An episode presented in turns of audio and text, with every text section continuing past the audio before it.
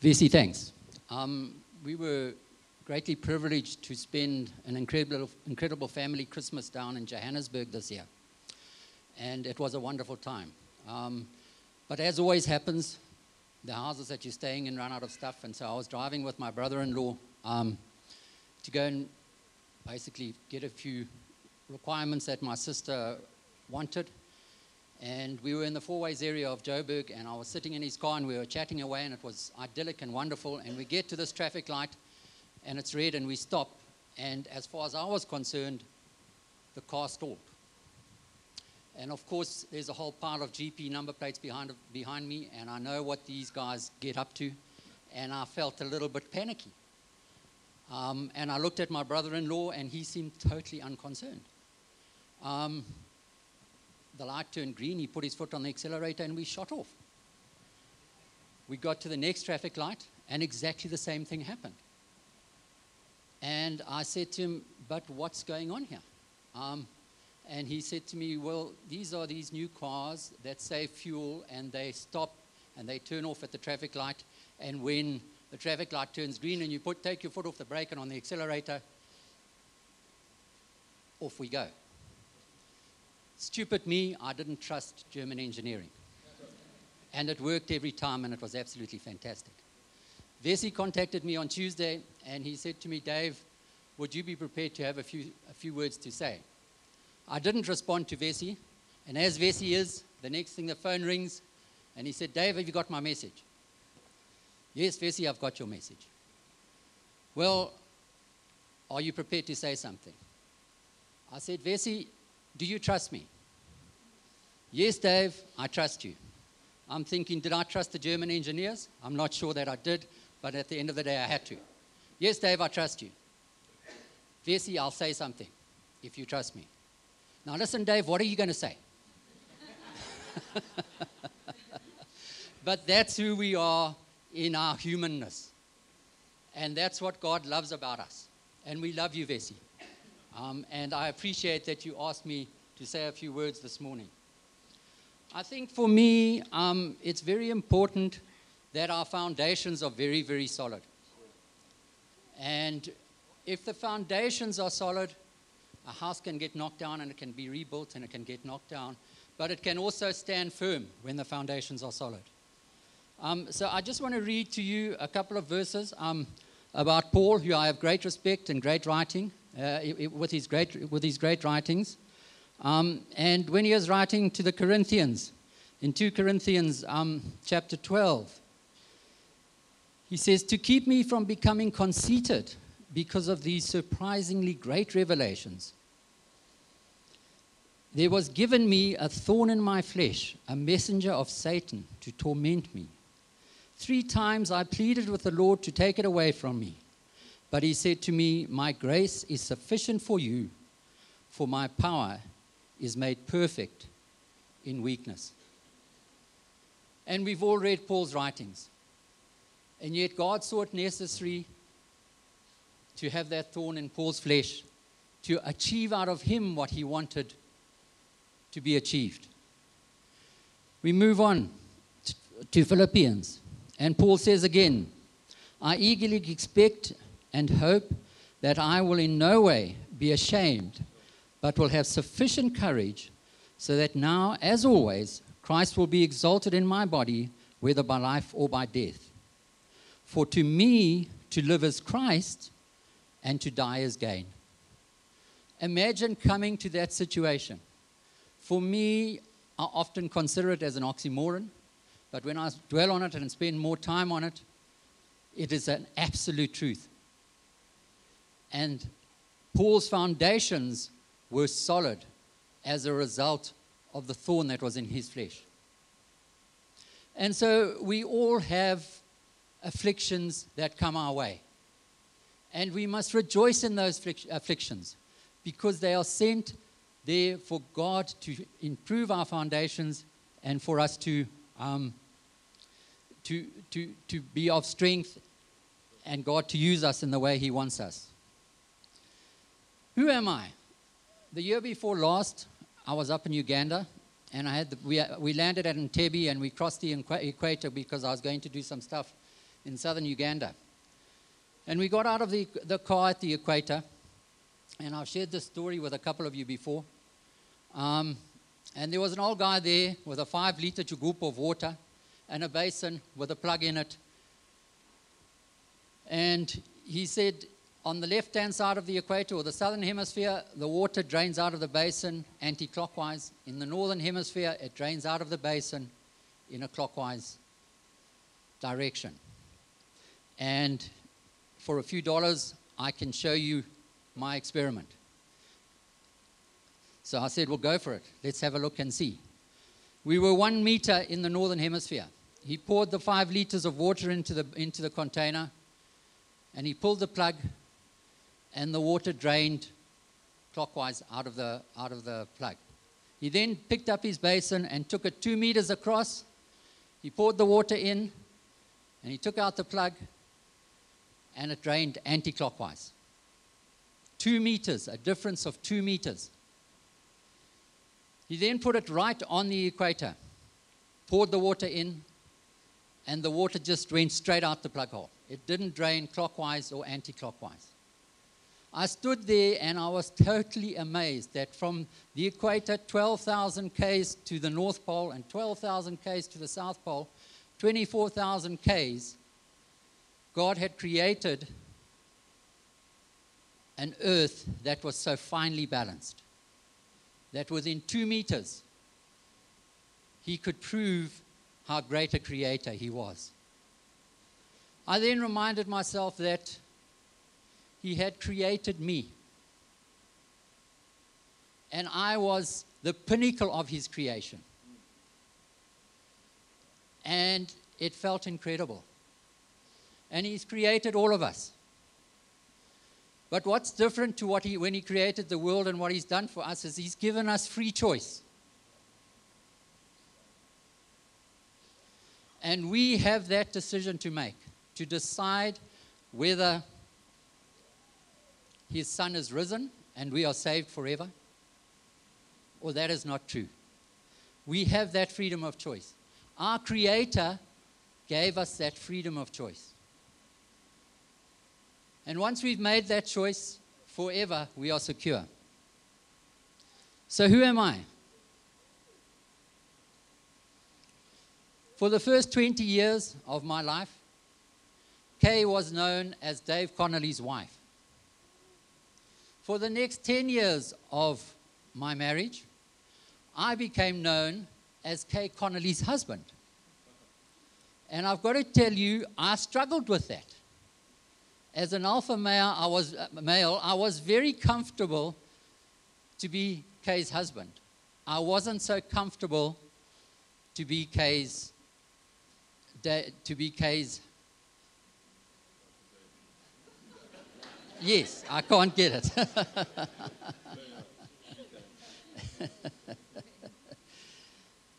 I read this the other day. I'm the result of every single of my ancestors' hopes, dreams, and accomplishments.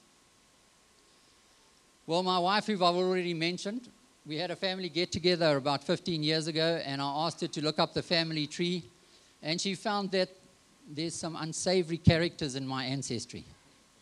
So I'm not so sure that I can agree with that. But in knowing that the Lord Jesus is my Savior, I can live with great hope. The other thing is, at the end of last year, I wasn't particularly well. And as all of you know, my wife hasn't been particularly well for, for a number of years. And I've kind of helped her out as best I can. But after about two years ago, when she was in Mater Dei Hospital and her lung had collapsed and she wasn't very well, she said to me, Dave, it's time that I moved on.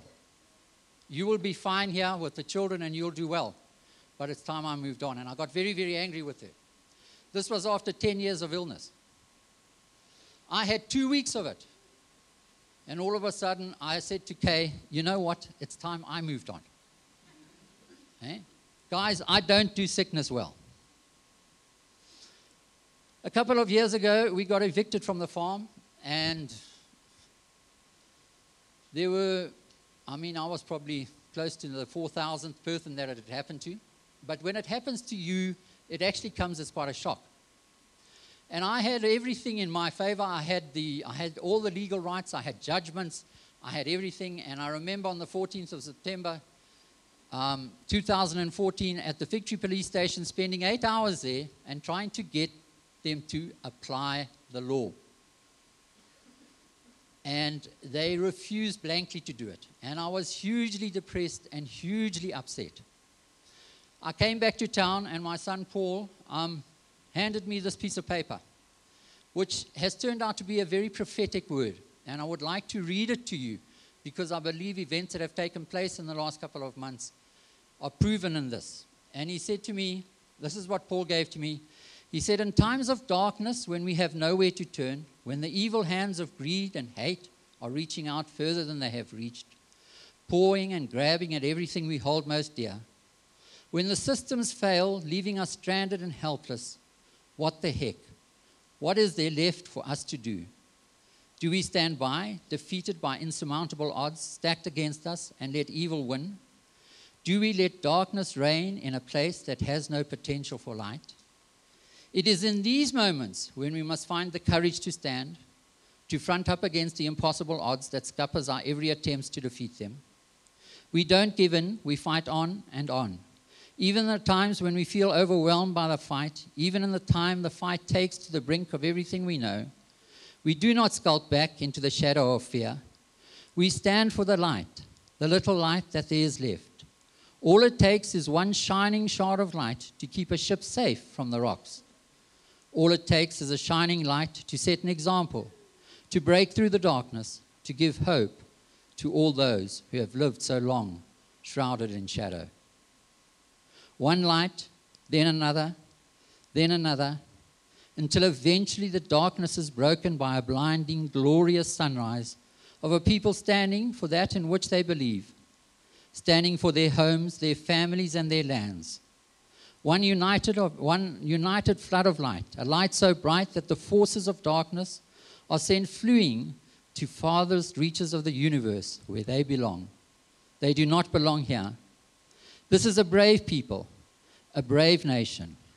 All it takes is that example of light for them to follow, for this broken nation of people to be lifted from their knees and become their own light, banishing the darkness with every step of the renewed and fresh, refreshed legs, rising from the ashes of this crippled nation, a tidal wave of light, gushing forth and drowning those agents of evil, never to be heard from again. For me, that prophecy manifested itself on the 28th of November last year. We are a privileged people. We've seen the pictures of Aleppo, we've seen the pictures of Benghazi and Tripoli, the total destruction with tanks parked in those streets. There's no other reason for a million people to be on the streets of Harare on the 28th of November other than but God. Those pictures were totally different to pictures around the rest of the world. People were having selfies next to tanks, hugging soldiers, not one round fired, not one screen, windscreen broken. What a privilege to be part of that. But God had to lay the foundation. God had to deal with us. He had to give us a thorn as a nation in our flesh. He has dealt with that thorn now. And as Vesey spoke earlier, we live in an incredibly positive time. And it, for us as a church, you know, I, I, through my dealings, I've become very friendly with a number of ambassadors up in Harare. And they all phoned me over Christmas and sent me emails over Christmas and said to me, Dave, don't forget the 18th of November. And that is ours as Zimbabwe. That is ours that we can share with the rest of the world. That we can build this nation, as Paul said to me on the 14th of September, build it up from the ashes that it's in, with God as our leader, with the church taking the lead. Thank you.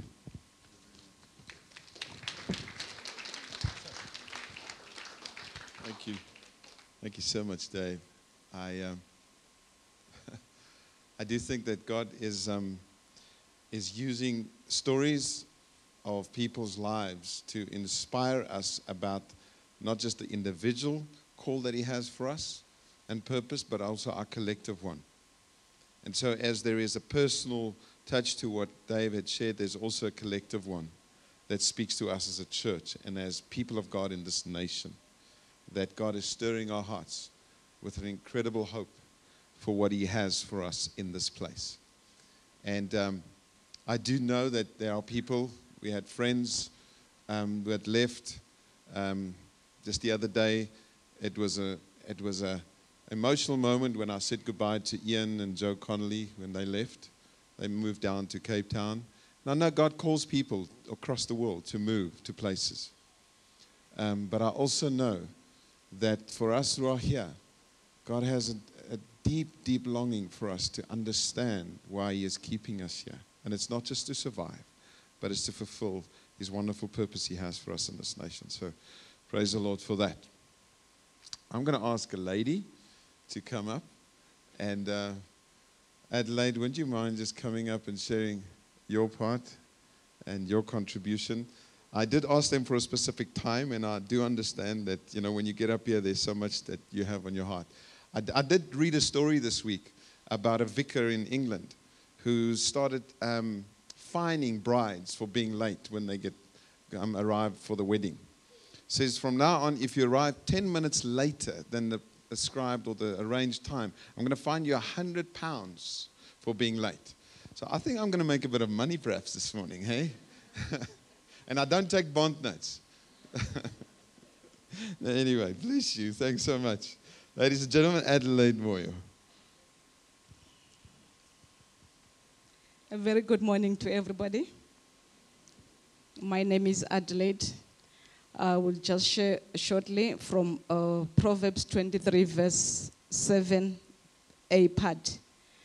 It reads, As a man thinketh, so is he. I'll read again. As a man thinketh, so is he. I'd just love to encourage us as we begin the year 2018. 2017 hasn't been good, maybe good to some and not good to us. But as we begin uh, 2018, I would love us to be positive. And the most important thing is, is your thoughts. As a man thinketh, so is he. My encouragement to us is that let's be positive in everything that God has asked us to do. As individuals, there's something that God drops inside of us to do or to share. And that's the thing that we've got to be positive about. We can achieve things that people think it cannot be done. But with God on our side, we can do all things. So, that thing that God has dropped inside of you as you begin the year 2018, I will ask you, run with it. Don't be negative, but be positive. Have the right attitude. You have got to plan and pray and then pursue what God has put inside of you. That, that includes me as well. One thing that I like about Nehemiah is that in, the, in his book, he says, when they were building the broken walls, he says, with one hand we shall build, and with the other we shall pray. So, whatever God has put inside of you, is it in your business, at your workplace, at school, wherever you are, remember, with one hand, pray, and with the other, work and do exactly what God has put inside of you. And the most important thing that verse shared is that God has given us this great uh, gift, and this gift is, is of making a choice. Choose ye this day to be positive and to have the right attitude as you do your daily duties. God bless you. Very much. I like that. I wonder if we, thanks so much for that, Adelaide. I think that's, it's, it's very clear that God wants us each one of us, as we launch into this year, to understand the importance of the choices that we make. But you see, again, as, as David said, there must be some sort of a foundation for it. And, and um, the scripture that Adelaide was referring to, as a man thinks, so is he or she, or as a woman thinks. So whatever enters our minds will enable us to think in a certain way, isn't it? Whatever you, when we, we have the GIGO thing, garbage in, garbage out. If you have lies that come into your mind, you will live a certain life. And, and the outcome of what you're listening to and what you're reading and, and receiving will determine how you live your life and how you think about yourself. And I think God wants to encourage us as we launch into this year, as you consider this year, what do you use as a foundation for the thoughts that you have for this year? Is it anything of the past? Or the things that you have experienced, or you have the things that you've done right and that you've managed that will say, Well, I know that I can do, and therefore my year is dependent upon how good I will be again and how good I will do things and how well I can plan things? Or is it dependent upon who God is? You see, unless the foundation of Jesus Christ is formed in our lives, we have nothing to base our lives on. And so, if Jesus doesn't feature in how I think, my thoughts will be based on something else but God. And so, if those foundations enter my thought pattern, the thinking that I have for myself, my family, my future, my year, 2018, will be based on everything but what God says. That's why it's so important that we focus on what Jesus says and what God has for us, which is found in His Word. And I just want to at this point say to you if you don't have a Bible and you don't know where to get a hold of a Bible, please come talk to us. We'd love for you to have a Bible that you can refer to that will formulate the thinking that you need to have about God, about yourself, and about your future, and about other people. Is that okay? So bless you. Thank you for helping us understand the importance again of filling our minds with what is important. Great. Mr. Marangedza, would you mind coming up? There's love to have you come and share. This is great, isn't it? I love just to get different perspectives. And um, Des, thank you very much for being here and sharing with us. Ladies and gentlemen, Mr. Des Marangedza. Thank you.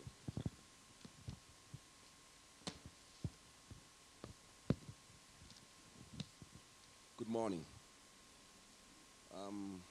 I'm not used to standing before crowds and uh, doing this.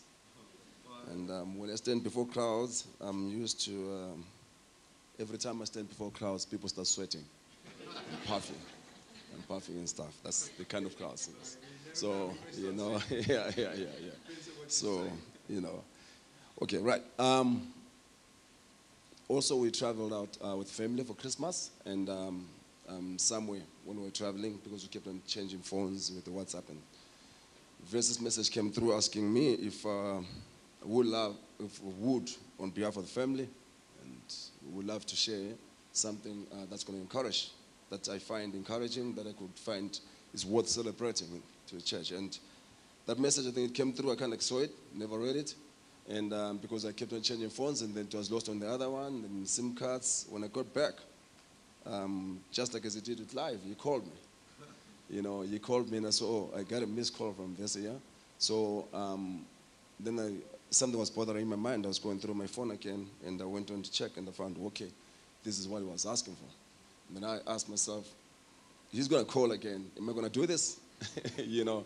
And um, for one, I didn't feel like, I mean, I always believe that uh, as a human being, as a member of the society, and um, as, a, as, a, as, a, child of God, God has got something that you can use me for all the time. But um, I wasn't so sure. I'm always kind of worried that on this particular occasion, will I fit in? Will I make sure that I do the right thing?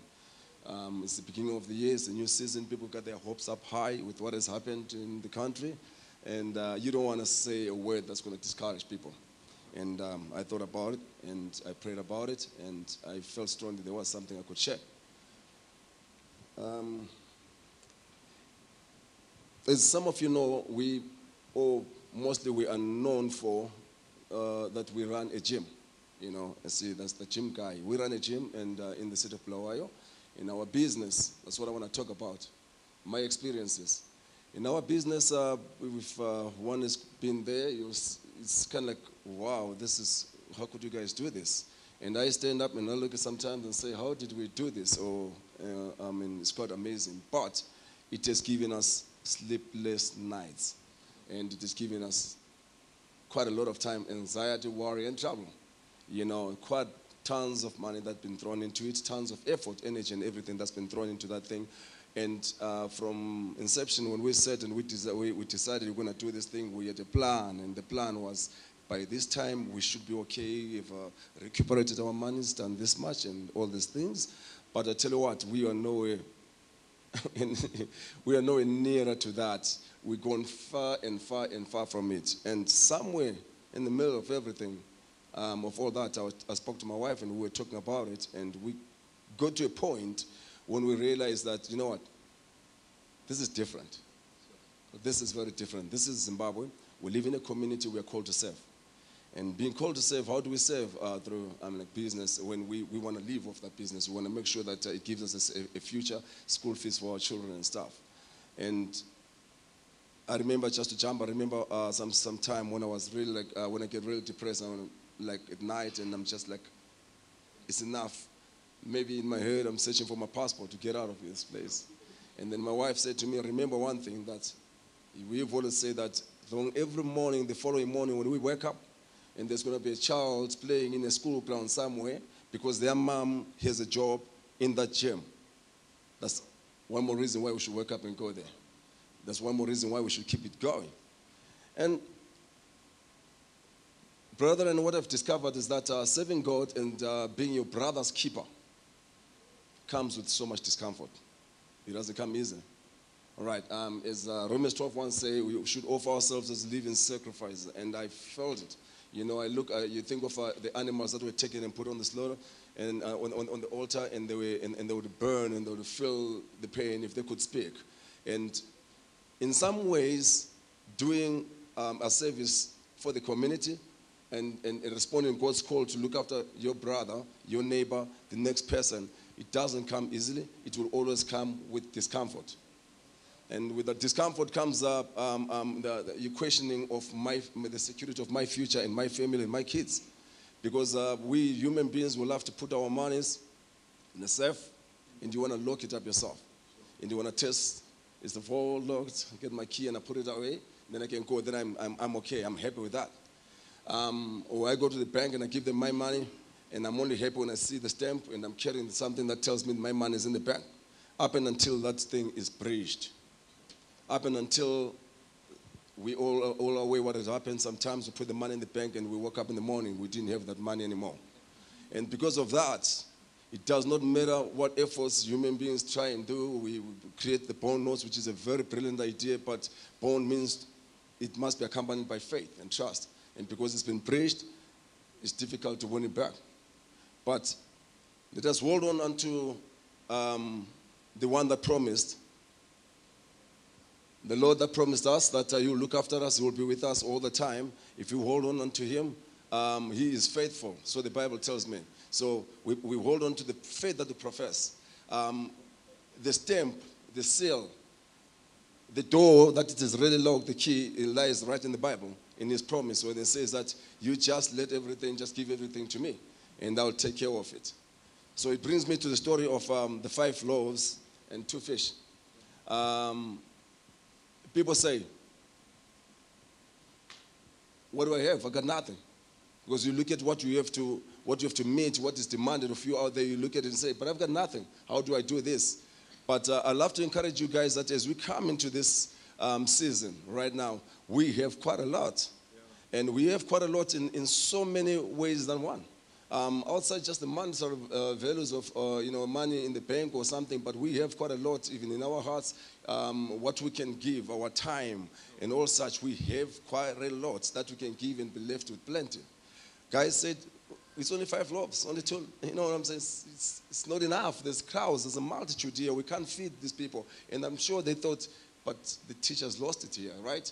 But once it's taken through him, it is enough, guys. And one thing for sure, you'll never sink you.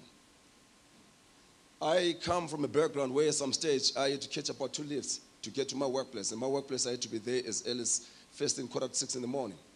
And quarter to six in the morning, I had to catch one lift and drop somewhere and catch another lift and go somewhere. Those were not my cars, it was public transport. And I can count the number of times when I was late for work.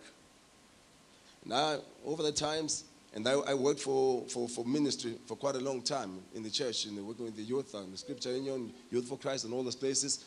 And never exactly having quite what you would call a salary, but I was never in need, I was never in lacking.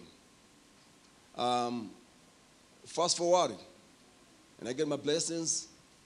I get a car, I got cars, I, I, I live five minutes away from where I work, three minutes when I'm driving.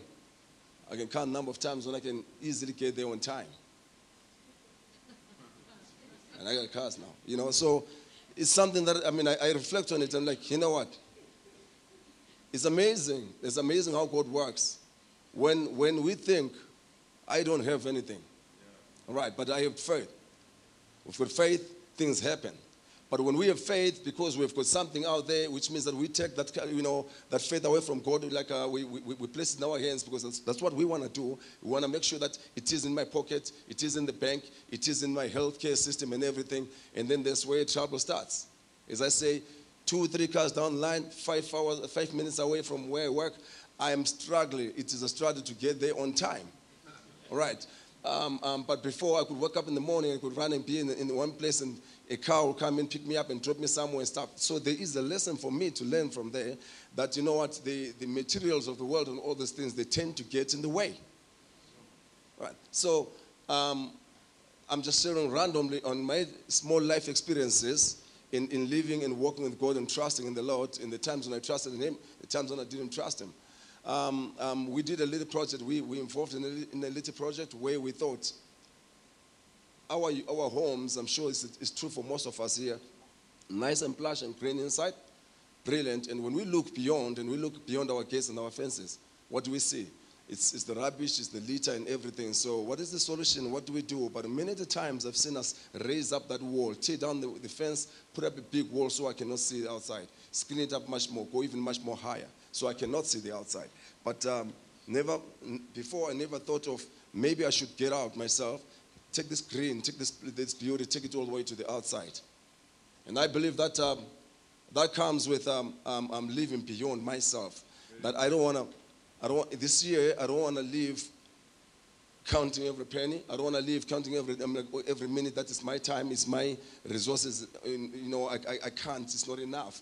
I just want to give. I was just want to go into practicalities of just going out there and sharing with others. And I know that by so doing, because I've walked that path before, by so doing, I know that I will, we will be able to, to help quite a lot of people and I will not sink myself. God bless you. Happy New Year. Thank you very much. I think, um, in a way, you have made us sweat a bit this morning, hey, Des, by just sharing about living beyond ourselves. Because I do think that we live in a world where we are so focused on our own needs and become um, selfish. And to live with a mindset that says, what I have is so much, and what I have can actually help others. Made me think of a quote that I, um, that I was reminded of when you spoke about those walls going up. There's a quote that I once just read. It says, When you have more than you need, Listen to this. When you have more than you need, build a longer table, not a higher fence. How's that? Eh? Just build a longer table for people to come and sit around and to enjoy what you have. Don't build a higher fence. And I love that. That in this time where we are in Zimbabwe, it is a challenging time. Again, I had read stuff yesterday about what they think about Zim in terms of the economy and all those things. But it's not a time for us to build higher fences and to have walls go up. And, and yeah, we, we can't always build those walls, but we do have walls. And, and one of the things that God would want to encourage us about is that what you have, even the little that you have, is, is probably a lot more than what many others would have. Why don't you just build a longer table instead of a higher fence and involve others in what you are blessed with? Okay? So when you look around, you say to the people next to you, Hey, I'm blessed. What do you want? Not, you know, you are blessed. I want something from you. But I'm blessed. What do you want from me? That's an amazing lifestyle to have, isn't it? How can I be a blessing to you? Not how can you be a blessing to me? that is wonderful. So thanks for that. Great, Dave. And Adelaide and Des have really contributed well. So, Mark, could you come up, please, and, uh, and share with us what you have? Ladies and gentlemen, Mr. Mark Wells. Thank you, Mercy. Yeah, I was kind of knowing four people were speaking this morning. I thought, right, let's be first. Uh, uh, so now the, uh, the perils of comparison come in. Good morning. Uh, Vesey mentioned just now the, uh, the GIGO principle, garbage in, garbage out. And uh, as he was doing that, I just got a very vivid picture in my mind. And uh, just before I spend a couple of minutes on that bit of paper, I want to share that with you. My, my first proper job, my first actual job was a builder. My first proper job that I was qualified to do was a ship's engineer. Uh, it's what actually brought me to Africa for the first time in 1977. Yes, I know. All right. Yeah, no, no, no, no, no, thank you. Uh, there was a machine in the engine room called uh, uh, a fuel oil purifier. And basically, where you store the, the, uh, the fuel on a, on a ship is in the bottom, double tanks at the bottom of the ship, uh, next to bilges. And when they put it on the ship, it's norm- they normally put about 20% water with it, so they get more money out of it, particularly in Cape Town, by the way, if that's uh, relevant to anybody. Um, um, before you can put this stuff into the, um, into the engine so you can move, you have to do two things to it. You have to heat it up because it's like a very heavy treacle at, at sort of sea temperature. Um, and you've got to make it quite hot, so you have to run steam through it. And of course, those steam pipes always leak. And so, what you get out of the tank is a mess. It's dirty and it's wet. And if it's purchased in Cape Town, it's very low grade to start with. So, you have to put it through this thing called a fuel oil purifier. And it's kind of the opposite of a computer, which is what Vesey was referring to with the GIGO. And as he was talking about this garbage in, garbage out, I just had a picture of how we need to be somewhat. For everything we receive from the world, everything we put out should be pure and ready to burn. And if I'm absolutely honest, I was in charge of maintaining some of these machines at one point. I never fully understood how they worked. Uh, but they, they were very clever. It wasn't just like a filter, it was a, a, moving thing and a steam thing and lots of clever discs that filter different things out. Um, and when they went wrong, they took about two days to clean out. So you really tried to keep them going. But I just, when Vesey said that earlier, and I've just kicked that um, loudspeaker, and it's, it's, it's heavy and painful. Um, I'm going to move the table a little. Uh, so when Vesey was mentioning that garbage in, garbage out just now, I just had this picture of this purifier and thought, golly, um, if only we could be doing that, and if we could take everything in we take in, but only put out the stuff that's good. Anyway, now on to my um, what I, uh, what I told Vesey I was going to say. Uh, and, and, really, I, I, hope this does encourage, it's, it's a more personal rather than general thing, but I just wonder how it applies to other people as well. Um, as last year got older and older, and the economy got worse and worse, uh, I had a sense that I, I needed to get a, a, fresh understanding of what God wanted me to do um, and where He wanted me. And since arriving in Zim some years ago, uh, I've not really doubted that we've been in the right place, a place that we've been called to. Not for more than a, a day at a time now and then when something particularly horrendous has happened. My wife being arrested was the highlight of this back in 2015, and there were some bad days then. Uh, but actually, overall, there's been a, a sense that this is where God wants us. That being the case, I'm sometimes just saying, okay, um, what, what for? you know, why am I here? Uh, and I, I came, I, I, a very clear sense to come and do business. And over the last couple of years, or so, certainly since May 2016, uh, doing business has been a weird, hadn't Sean's looking at me and nodding, yeah. Yeah, it's been a weird old thing to be trying to do. Um, and so I, I spent a bit of time last year seeking for assurance, reassurance, guidance, whatever, just to try and make sure I was grounded into what I should be doing. Um, and I, I've come up with five things out of that process, which I I want to briefly share with you. Uh, the, the first of all, uh, the first one, was I got a, a, such a strong reassurance that um, God has a plan. Not just a global plan, but He's got a plan for every single one of us individually. Uh, that, that sounds impossible. How can God have a plan for all those millions of people, for all those thousands of years? Well, if you don't understand that, how God does that, then you've just reminded yourself that you're not God and He is. Yeah? God, God, God's there. He can do this stuff. And he has, he has a very specific plan for each of us. Um, and as I look at our lives, my, um, Heather and I, been married for um, 38, sorry, 38 years now. I, I should have, I should not have paused there. That was a mistake. I will hear more, I will hear more on that later. Um, 38 wonderful years, which hopefully hopefully gets me off the hook a bit. Yeah, I- we'll find out later. Uh, when I look back over that time, I see so many things that we've done and things that have happened to us, uh, which have- not been a logical progression. We've had a bit of a, a jumbled life. Uh, We were working out the other day. We've, we're on like our 16th home since we got married 38 years ago, which is a little bit unusual, um, but it's been interesting. Um, but, but when I look at all the things that have happened through this non contiguous life we've had, uh, I see that taken as a whole, every one of them has added like an extra colour to our palette. Is that, is that a good phrase? Um, and, and God has used all those things, so many things that at- times we, we regretted. Uh, I spent a lot of time in court a few years ago, winning a- case of being sued. Uh, and that actually gave me and us a little more confidence when we ended up in court in Zimbabwe. Things like that.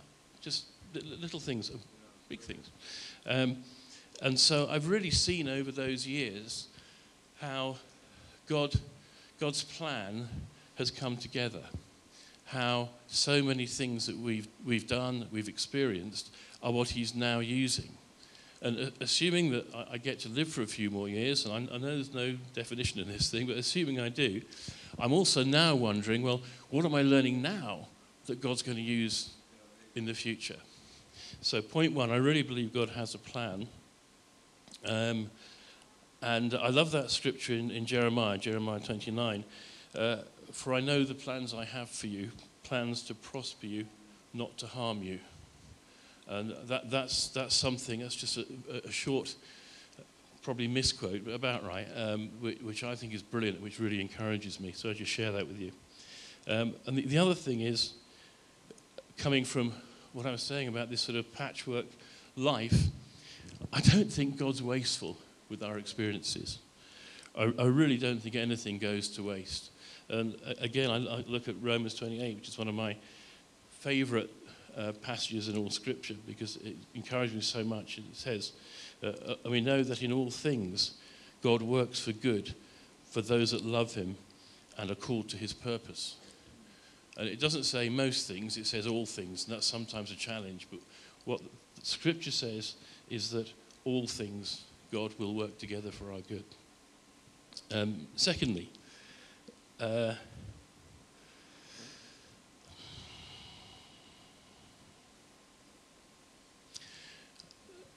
what, what I've come to see really in the last year, maybe particularly the last six months, more and more, is that I'm, dangerous territory here, so please hear the whole paragraph. Um, God isn't actually that concerned with right and wrong as, just hold on, yeah, uh, just as sort of definitive positions.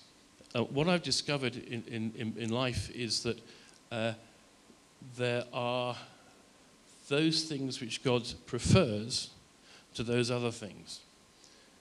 And in seeking where I should be and what I should be doing, I don't have any sense from God of if you don't get this absolutely right, if you don't absolutely understand me and do precisely what I want you to do, boy, you're in trouble. What I get is a sense that what God wants me to do is to seek out that thing which pleases him most. Does that make sense? Um, that there's a sense of not being under condemnation if I don't get everything right.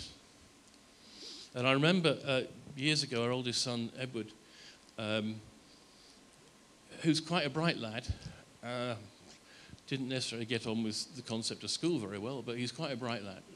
And uh, I remember he phoned me up the day he got his O level results. And he, I can't remember them, I'm sure my, my wife could, but he, he rattled off he got this, that, and the other, and these grades and that grade in these subjects. And uh, then he paused, and I realized he was waiting for me to react. And actually, I was just pleased he phoned me. uh, and delighted he'd taken some exams. But I didn't have a sense of what I was expecting of him.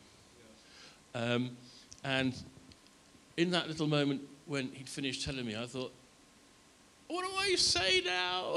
I just didn't know. And I, I, I, said, Are you happy with that? Because that seemed to be a very good way of passing the buck back down the phone line. Uh, and he said, Yeah, I'm really glad. And I said, Excellent. No, it's fantastic. And, and got away with another close call. Uh, but I actually think God's a bit like that with us. I, I get a sense from that conversation I had with Edward all those years ago that he wants us to be really happy with what he's giving us and what we're doing. And there's a, a whole gentleness about God that I think we sometimes miss. Yes, he, he's, a, he's a jealous God and he's very, very keen on things which are righteous, which is why Jesus came and died for us. But I think he's very gentle with us. And I think he, he, he loves us to be, to be warm and comfortable in things. Um, yeah, I, I just get scripture on that. In 1 Corinthians, Paul says a couple of times words to the effect of everything is permissible, but not everything edifies you. Yeah? And I think there's, there's, there's more liberty uh, in our faith than many people would, would, would, would maybe tell us. Third point, I've probably used my five minutes already, I'll talk quicker, um, that I've really noticed recently is that he speaks with a still small voice. Uh, he doesn't shout in our ear. He's not in that way an insistent God. He doesn't force us into things. Uh, and it's so important amongst the hurly-burly that is everybody's lives that we, we find somewhere peaceful just to give ourselves an opportunity to hear well from him. Um, and uh, that's, that's something I've been trying to do. And I, I, I, suppose I like to stay active and hectic, and I quite like the hurly-burly most of the time. But it's so important to take time to be able to, to, to hear him. Um, it's just, uh, I just think about um, uh, Elijah when he was in the cave and the big weather and stuff was coming, and he was trying to hear God. And it, it was only when all that noise stopped that he was able to hear the word of the Lord coming from him. Uh, fourth point, uh, we must be open to Him. If we're looking for direction, there's no point whatsoever in saying, God, help me to know what my next steps are. Where am I going next? What do you want me to do next? If there's very much, or indeed, I think, any part of your mindset which is saying in the background, Yes, Lord, please tell me where to go, but please um, I'm not going to Africa, right? But other than that, I'm totally open. Now, that was actually a real live prayer I prayed when I was about 22.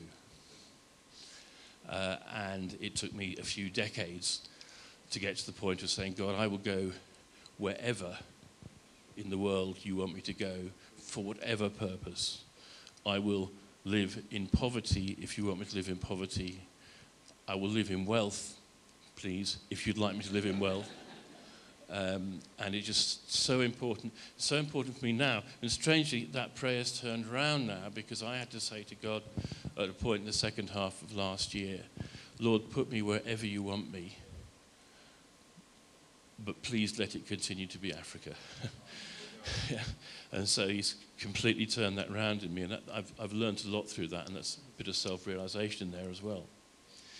Um, and I put in mind there of, of um, Isaiah when, when God is saying, Well, you know, who, who, will go for me? And, and um, Isaiah turns around and says, Here am I, send me. And so if, if you find God is saying to you, Who will go and do this? Um, don't be looking around for who else can do it and checking over your shoulder. It might just be you. Um, fifthly, when you're seeking for guidance as to what you should be doing, it's been a very big part of my last six months of my life, as you can probably guess. Um, there are practical considerations there. Now, I, I, know that the average age of this assembly is a little less than, than, than my age, but in, in, in, the month I was born, back in 1955, um, there was a television program aired its first um, showing. And I don't know if you've ever heard of a, a, a UK children's program called Crackerjack. Does that mean anybody else here except me? It doesn't matter. Yes, thank you. it aired. It aired for three uh, for 30 years, three decades. This program went on, and finale and the centerpiece um, for every one of those episodes was they had three kids um, stood on the stage, and it was a quiz. And they just asked them questions in turn. And every time they answered a question, if they answered the question right, and these were, on the whole, pretty simple questions, um, the kid got a prize. And the thing is, they had to hold the prizes. And as they were given prize after prize after prize, it was getting more and more difficult for them to hold those prizes. It was called double or drop for reasons I won't explain. Um, and if they got a question wrong, they got a cabbage, which they also had to hold. Now, obviously, in an African context, that'd be a good prize, but in the UK context, it, it, it, it was not a great thing. Although in an African context, it would have been as big as this. So. Um, and, and the deal was the person who won wasn't the person who got the most questions right, it was a person who dropped something last. So the challenge was to hold everything, you've got to keep everything you could hold. Um, and looking at guidance for what God might want to give you or to ask you to do, uh, I, I, just have another there's pictures of, of, of, the kid on double or drop, um, arms loaded with goodies and things which he's been given, and a couple of cabbages.